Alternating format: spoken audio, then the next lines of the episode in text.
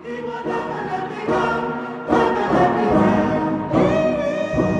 going to be dipped in Holy Ghost oil. Facial hair run is around. not apostolic. Oh, you're just gonna stay angry at God Be a for the rest of your life. Whether it's popular or not, we're seeking out what pleases the Lord. This episode is brought to you by Visit Williamsburg. In Williamsburg, Virginia, there's never too much of a good thing. Whether you're a foodie, a golfer, a history buff, a shopaholic, an outdoor enthusiast, or a thrill seeker, you'll find what you came for here and more. So ask yourself, what is it you want? Discover Williamsburg and plan your trip at visitwilliamsburg.com. All right, friends, we are back this week with Amy. Thank you so much for joining me again. No problem. And last we left off, you took your ring, you chucked it, your purity ring, and you said, I'm over it, I'm done. Yep. Um, how is that feeling for you when that happened? Um, it felt freeing. Um, it felt very symbolic, a little dramatic.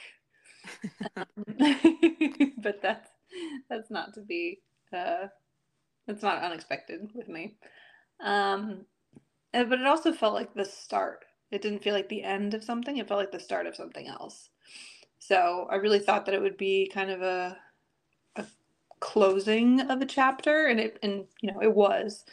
Um, but it really just opened up a lot of other areas of my life that I needed to take a step back, look at, and um, don't know, just kind of reevaluate. Can you talk to me about those things?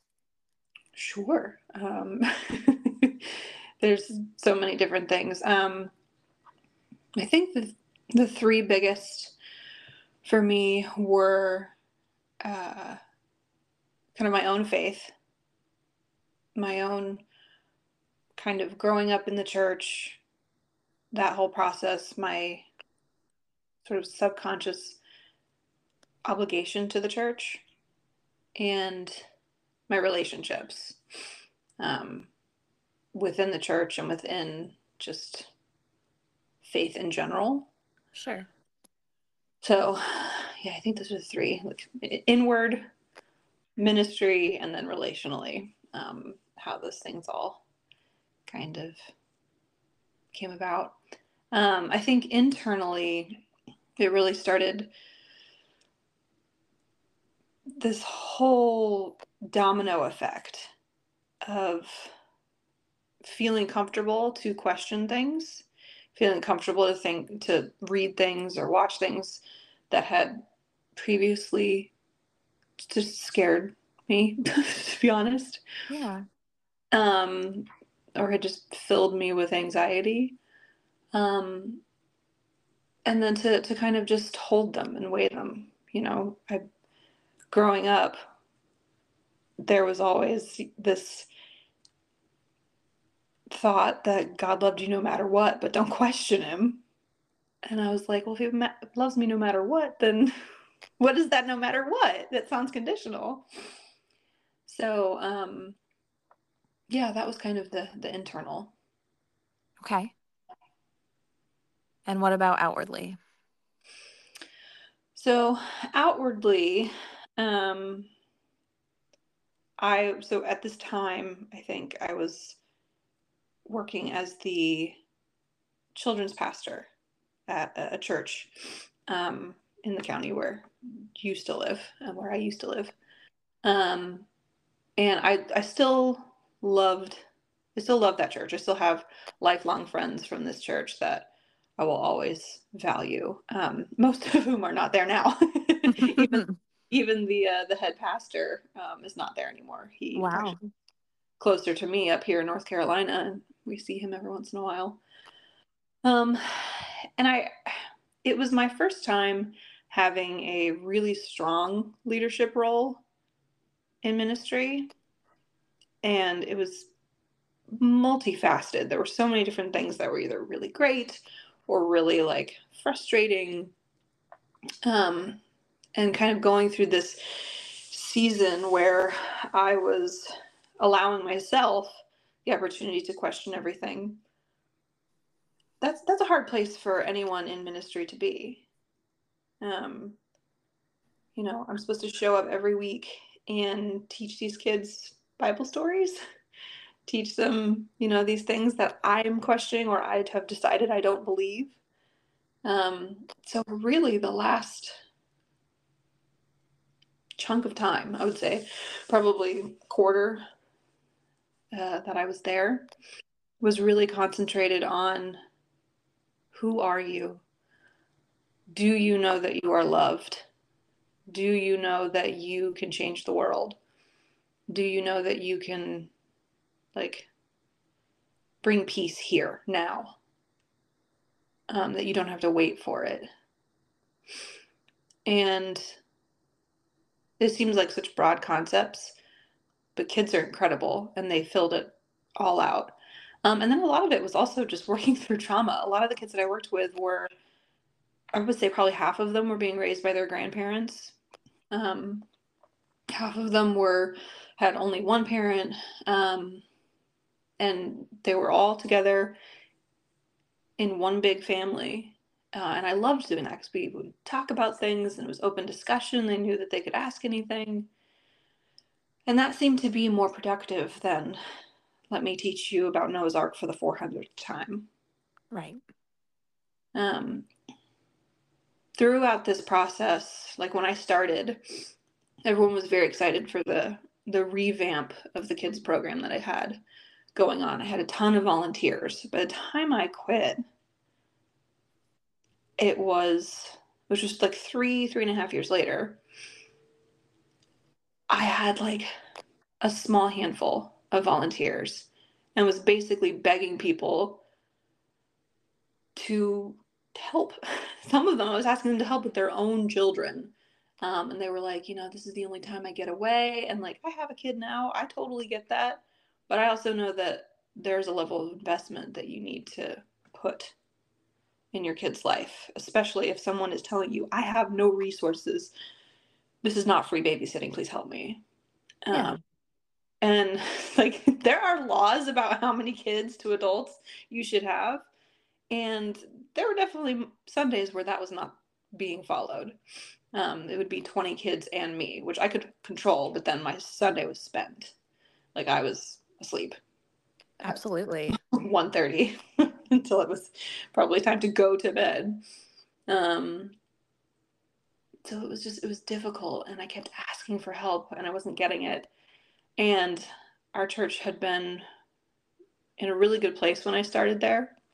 And I was getting a, a small, very small salary.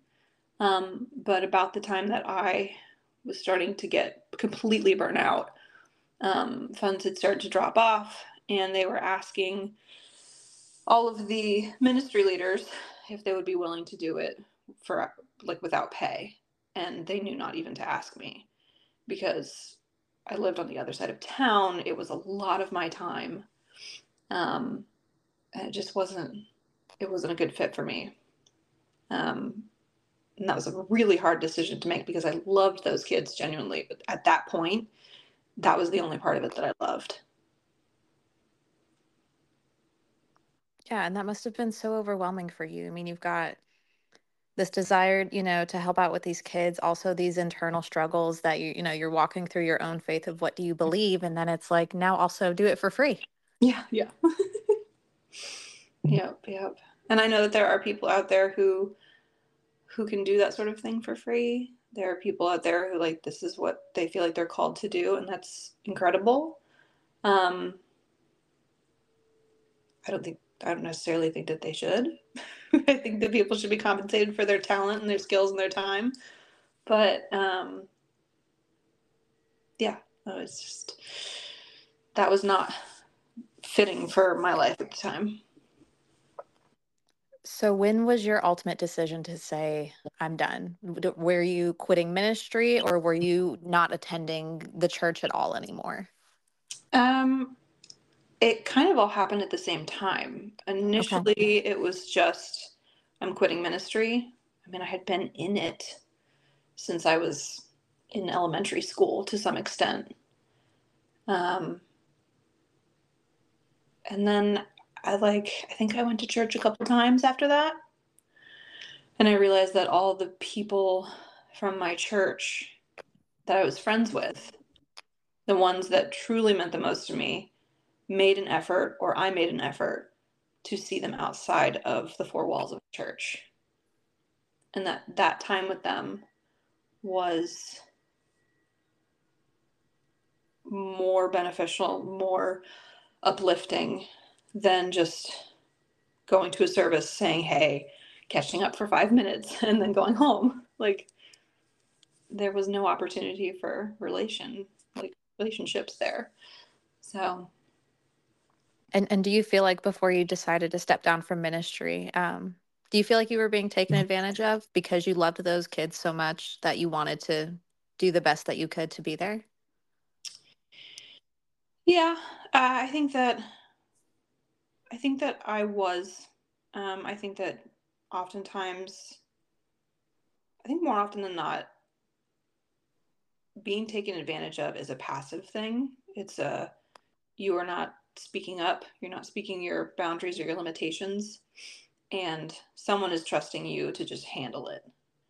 Um, I think that happens a lot more than the malicious act of I can get something out of this person. Um, and I think that happens a lot in the church. Just the this person has it. I don't have to worry about it. It's one thing off of my plate. I'm overworked and burnout as it is anyway. I've got all this religious guilt that I haven't faced. So I I think that I was, um, but I don't think it was malicious. Just unintentional. Yeah. Okay. And so you decide to stop going. Mhm. Um, was that a difficult decision for you to make? No. it, it genuinely wasn't. Um,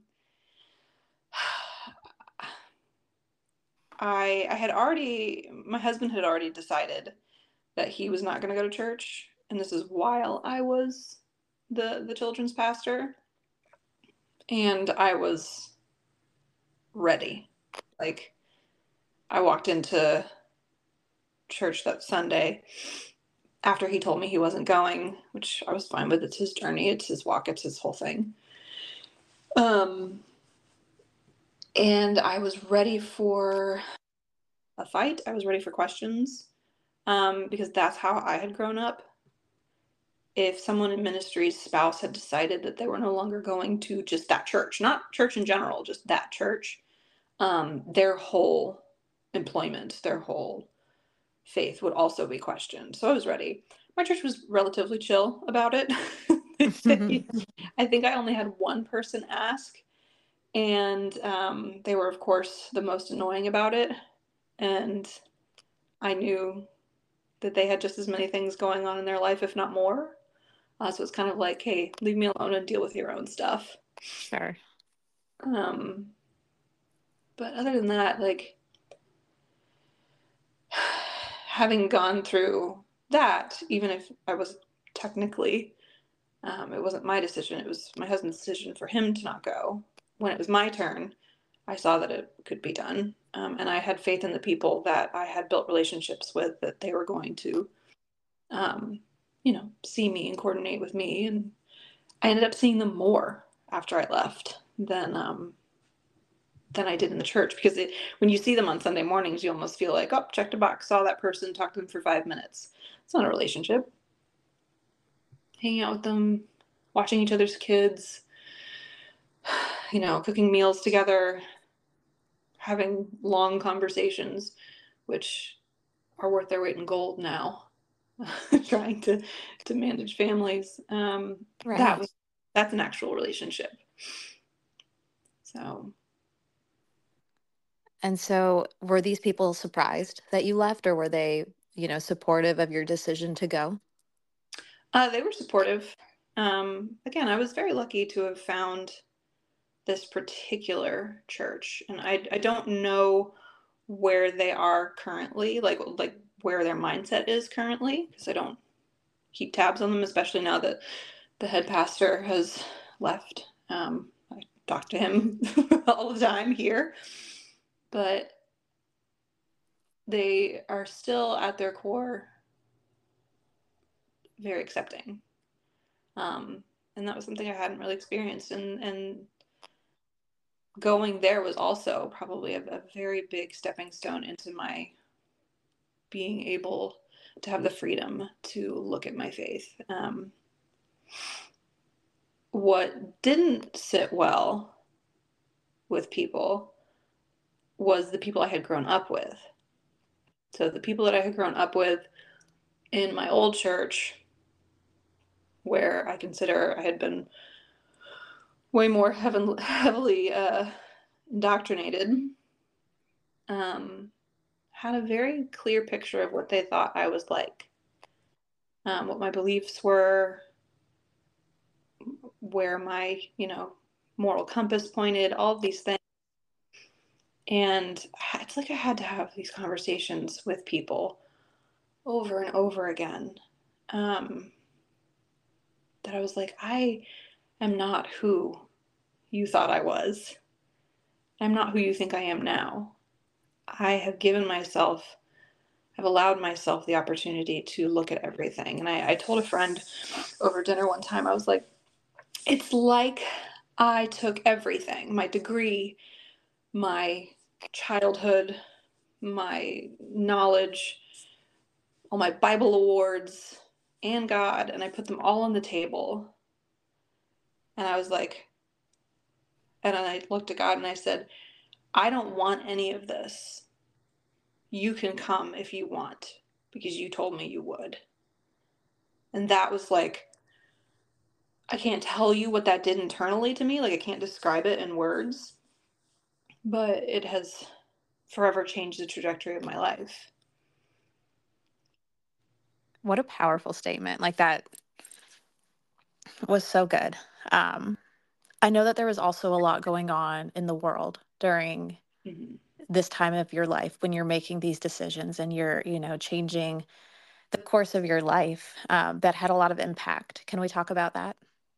Yeah, yeah. I um I think that I stopped going to the church sometime in 2019.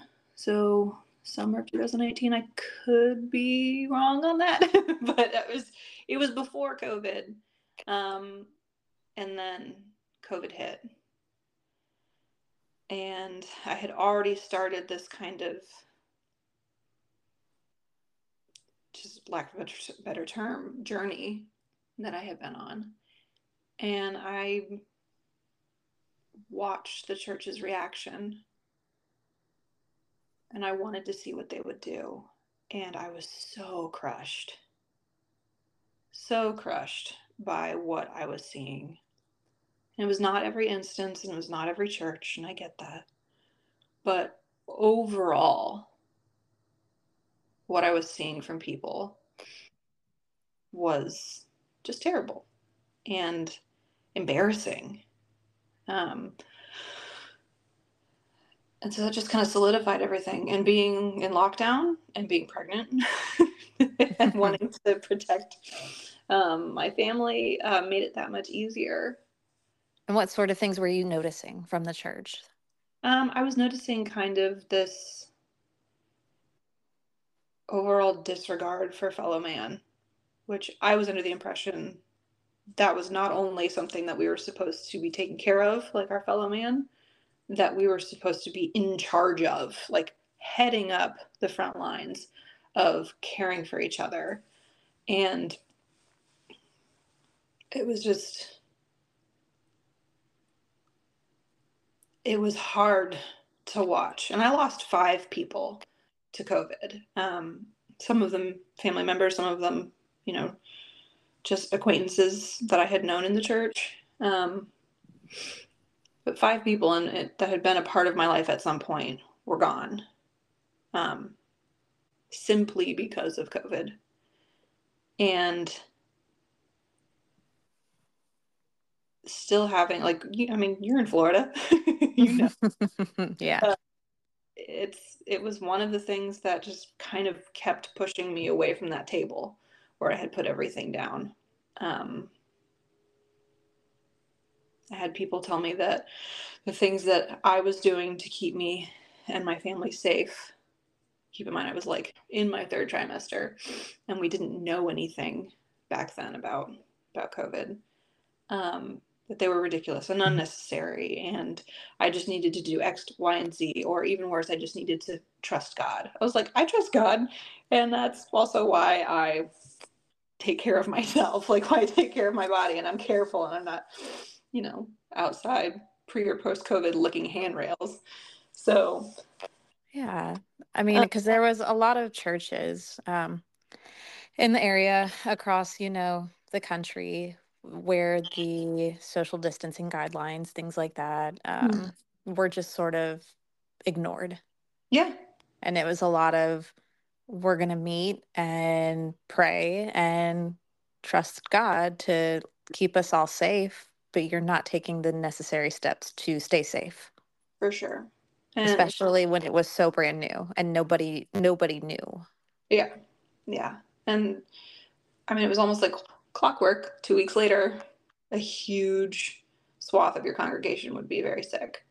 Um and so I just I it it hurt and it was embarrassing. And then, you know, everyone being in lockdown and kind of watching the political landscape, that got tough. like watching kind of the the way that the church was responding to um, racism and, and police brutality and all of these things. Um,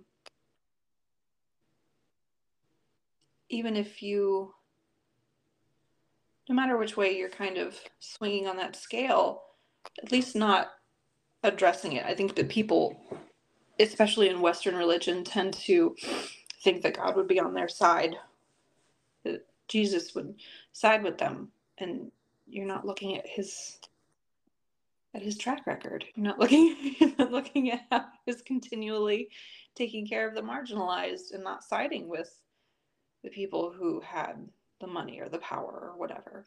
Right. That's not historically who he was. Exactly.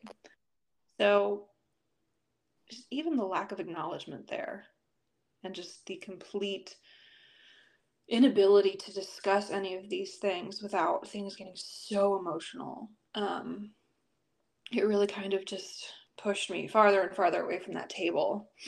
Um, and I, but it was good because the more conversations I had with people that I grew up with, uh, the easier those things became, the more free that I was with how I expressed myself, um, the more empowered I felt to be myself and to express what I felt. Um, even to the point where, like, it, this sounds so simple to an outsider, but my my mom suggested one time that she's like, you know, do whatever you need to do. I did it when I was your age, blah, blah, blah, question everything. My mom ended up very similar to where she was in the grand scheme of things. But um, she was like, just, just keep, just go to a, a Bible study. And I like looked at her and went, mm, pass. like that, like just like that. Was like, pass. I'm, it's not, that is not the trajectory that I'm on at this moment. I'm not saying I'll never go. I'm not saying I'll never go to church again. I am saying that there's so much more healing and so much more journey ahead of me that I need to explore, that I need to swim around in um, before I can even consider locking myself down to a weekly thing Right. You know, and you, you know, you've got a young family, you've got so much going on in your life that, you know, what an incredible thing to be in this spot and to be able to, you know, reclaim your your life hmm and your decision making. Yeah. Yeah. Yeah. Do you do you feel like you can tell a difference from yourself, like internally, from as opposed to where you were before? Yeah. Um, I had a lot of anxiety uh, growing up in the church. Um, I think that that is a topic not really explored a whole lot. Um, is kind of this religion-based anxiety. Excuse me. And I remember specific instances where that was released. Um, not to say that I didn't have anxiety, but that I could push back on it and it not make me feel like I was going to die. Yeah. Um, and then that also gave me the opportunity to look outside of the church and into science as to why I was the way that I was, why I felt anxious. Um, you know, to read things, to go to therapists that maybe weren't affiliated with the Southern Baptist Convention, um, which is great because that I, my life has been completely changed by some people who have no ties to the church whatsoever. Absolutely. Yeah. So I want to thank you so much because this has been so, I think, beneficial for people to hear. And I've I've loved hearing your story because I feel like, you know, I know you, but I definitely did not know all of these details about what you experienced. Um, if you had one piece of advice for somebody who's on the cusp of leaving, afraid to leave, afraid to step out and start asking these questions, what would you say to them?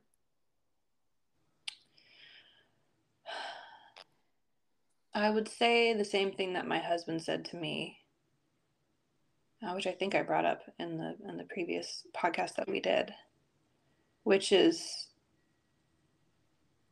if you weren't able to be yourself with these people, and you can fill in the blank, whoever that is, how good of a friend, how good of a family member were they? The people who are going to be there will be there. And I know that now, not in just theory. I know that in real mm-hmm. life, experiential knowledge.